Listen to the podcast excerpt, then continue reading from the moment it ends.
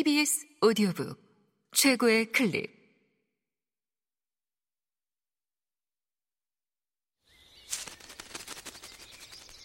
KBS 오디오북.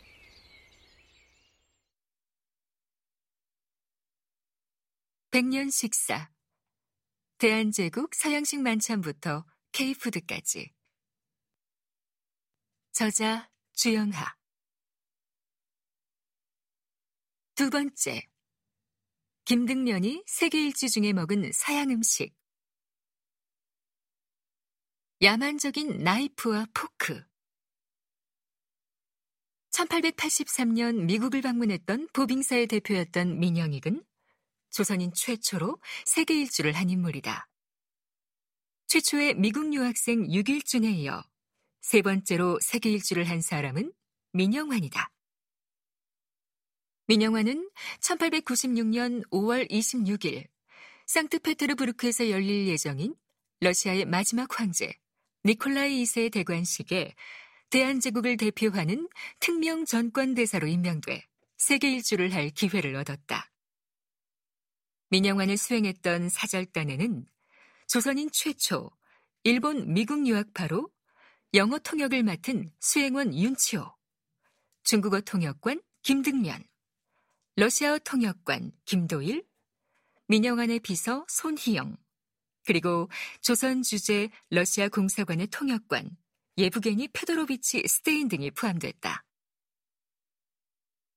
민영환 일행은 1896년 4월 1일 서울을 출발해 제물포에서 러시아 군함을 탔다.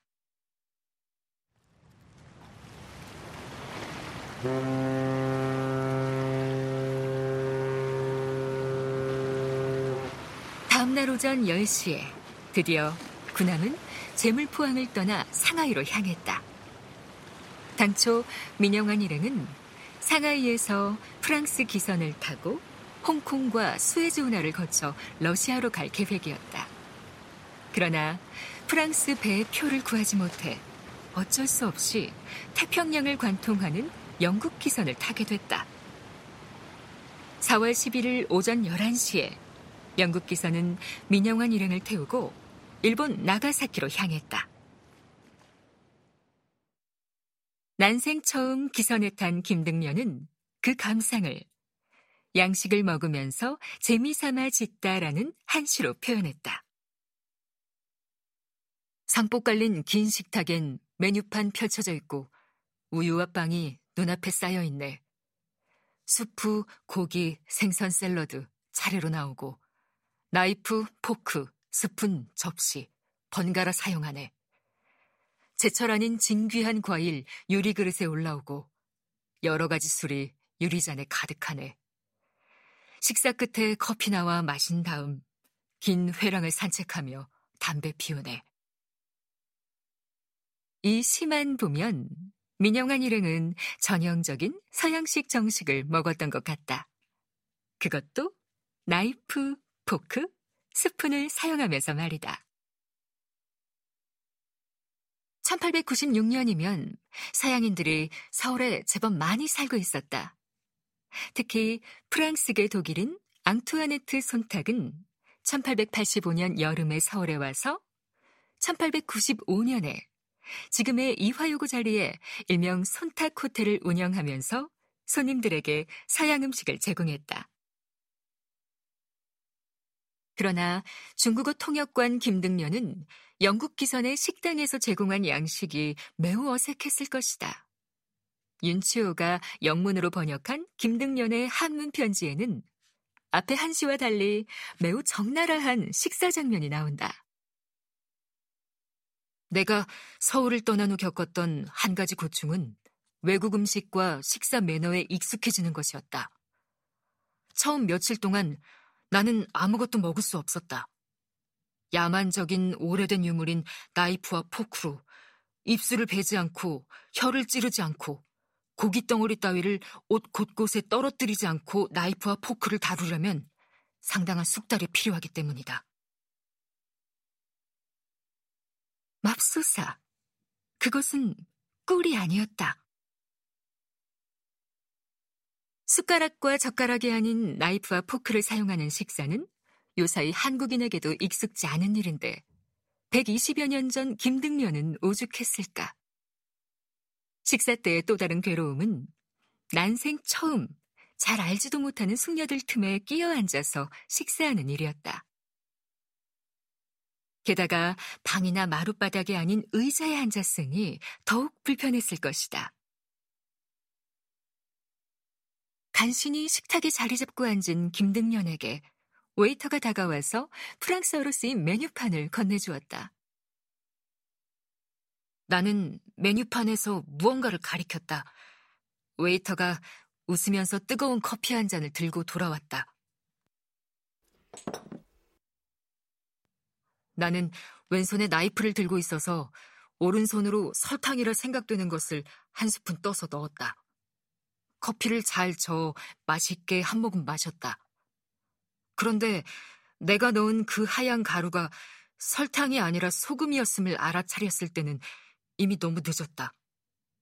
고개를 들자 의미심장한 눈길과 웃음이 감지됐지만 아무렇지도 않은 것처럼 행동했다.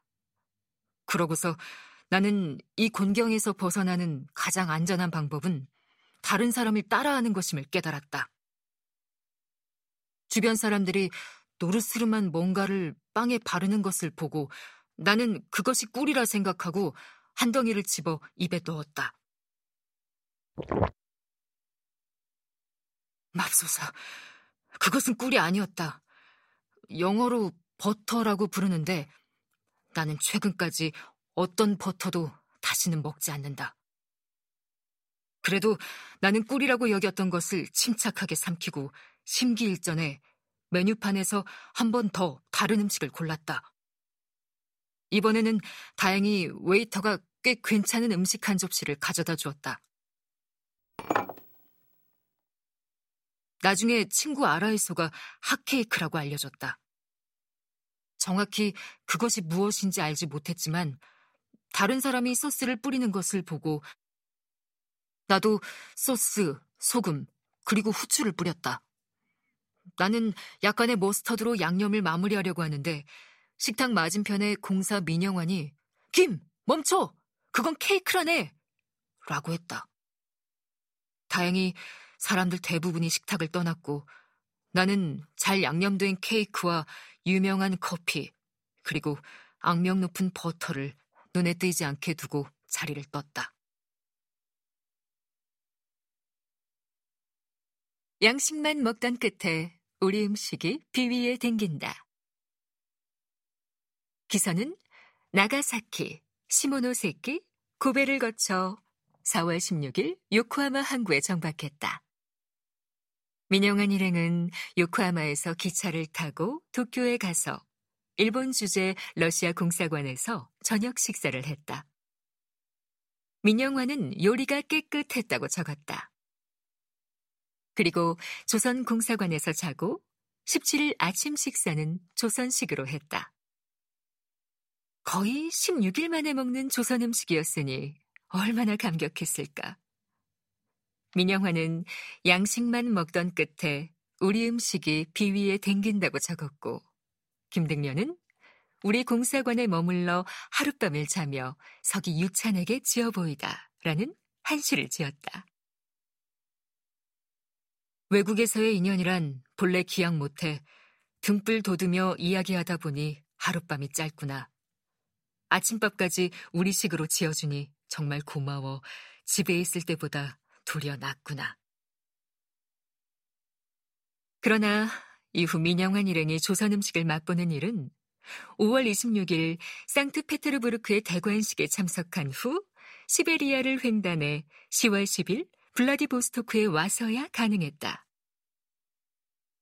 당시 블라디보스토크에는 조선인 마을이 있었는데 10월 14일 오후 1시에 그곳에 가서 반찬을 우리나라 방식으로 깔끔히 준비해서 배불리 먹고 돌아왔다.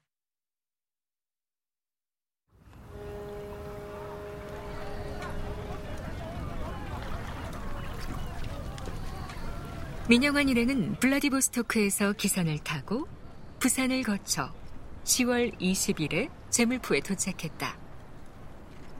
서울에서 민영환 일행을 맞이하기 위해 많은 사람이 제물포에 와 있었다.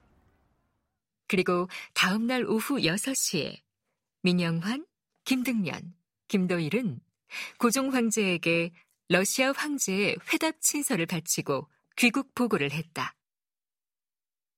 민영환은 이번 길은 무릇 7개월이 걸렸는데 8개국, 실제로는 중국, 일본, 캐나다, 미국, 아일랜드, 영국, 네덜란드, 독일, 폴란드, 러시아, 몽골의 11개국을 거쳤고 6만 8,365리를 두루 지났다고 적었다.